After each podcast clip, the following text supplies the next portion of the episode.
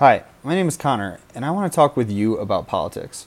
I know what you're thinking. 2020 has been rough, and the next few months sure as hell won't be any easier. So, why should I listen to you talk about the one thing that already feels overwhelming and only seems to divide us?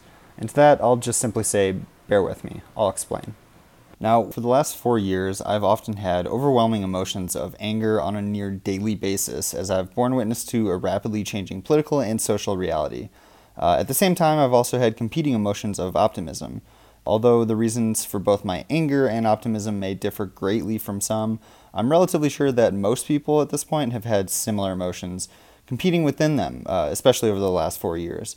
Now, for me, for example, four years ago, I was full of anger that someone as unqualified and morally bankrupt as Donald Trump was somehow successful at convincing enough of the country to elect him president. But then optimistic about the massive outpouring of protest worldwide that his inauguration inspired. Uh, mere weeks and countless lies into his presidency, I was again full of anger that a large section of the population seemed to enjoy the blatant disrespect he had for institutions and norms in favor of anything that, you know, owned the libs.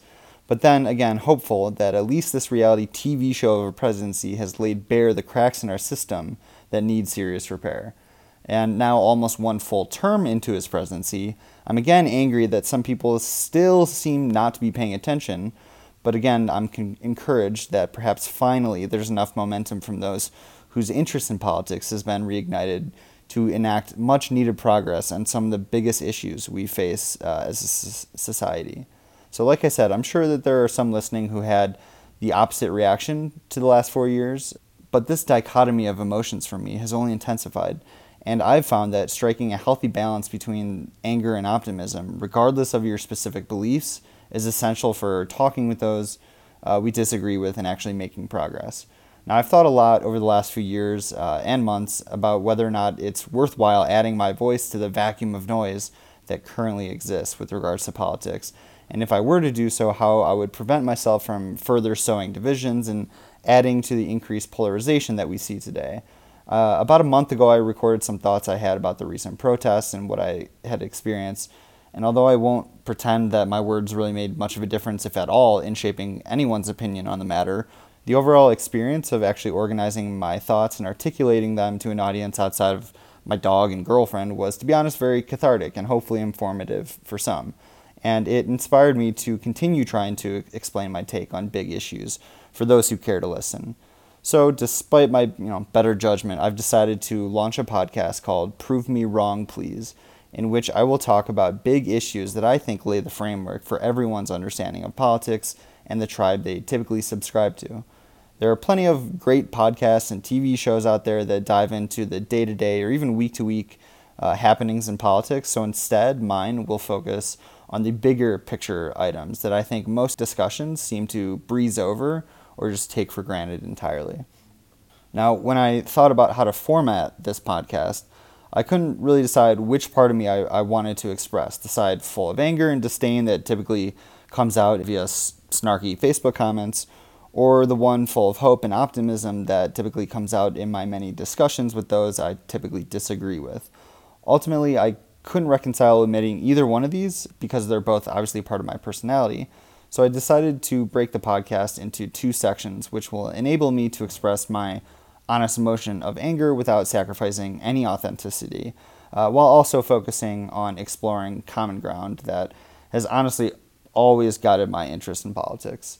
So, with that said, every week I will make a provocative statement and defend it in a brief and hopefully articulate rant with the aim of igniting a conversation on that particular issue. At the end of each episode, I will provide my email and invite anyone who objects to anything I say to reach out to me directly so that we can record a follow up conversation via Zoom in which we can further discuss our opposing views. Although I think face to face conversations are the most constructive, I understand that there are those who may not have the time to talk and would rather just send me an email or an angry emoji or even an audio recording, and that's fine too. Regardless of how you wish to respond, I will include it in the following episode with the goal of creating some sense of a back and forth dialogue that's hopefully more constructive than the conversations you see in Facebook comment section. Now, I, I also want to note that if you have a different topic you wish to discuss or a random question you want to ask me, Um, also, feel free to message me, but just know that I'm not trying to debate just vague platforms and ideologies, but I'm more so interested in conversing about a very specific issue in the hopes of forming uh, an understanding and breaking down echo chambers. Now, this might not be the best solution, but it's kind of what I'm going with for now. And if I need to change it along the way, so be it. I hope by doing this, I encourage those listening to really contemplate your uh, beliefs and overall understanding of the political reality we are experiencing today. Because honestly, there's simply never been a more prudent time for everyone to be regularly paying attention to politics and reanalyzing their beliefs from the foundation up.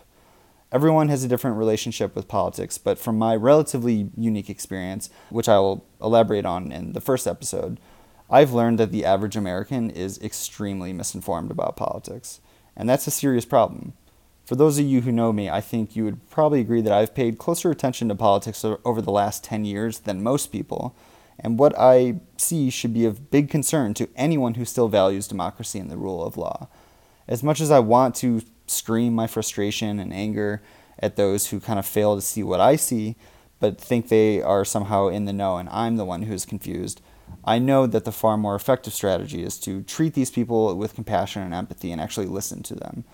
Therefore, my goal in launching this podcast, like I said, is largely just to vent, but also just to engage folks on all ends of the political spectrum in constructive conversation that I hope will prove informative and interesting. Again, in order to achieve this, it requires your participation. So I implore those who take issue, again, with anything I say to call me out on it instead of simply opting to tune out completely. I promise you, I do not easily get offended, so don't hold back. Also, feel free to let me know if you don't want me to call you out by name, uh, because I don't want that to be your excuse for not engaging either. I've always believed that the best ideas are those supported by logical arguments and evidence based reasoning. So, with that in mind, I want to be clear that my enemy is not any one person or ideology, but ignorance. Therefore, it is my goal to expose misunderstanding, my own included, as much as possible so that others can perhaps identify their blind spots and we can kind of step into the light, so to speak, together. I know many of you are angry, as am I, but I hope you see the value in channeling that anger into action and understanding, which I promise will make way for optimism. Now, today, when we are exactly 100 days away from what is undoubtedly the most important election of our lifetimes, that sentiment is more important than ever. I believe there is a uniquely right and wrong decision to make at the ballot box this November, and I will do everything I can to make my case because the truth is, your vote impacts my life. So I believe I have every right to challenge your beliefs as you do mine.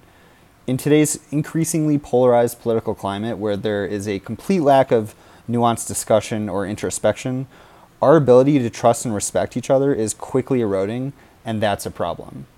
So I sincerely hope you'll join me in seeking to fix this problem, and again, I invite you to prove me wrong, please.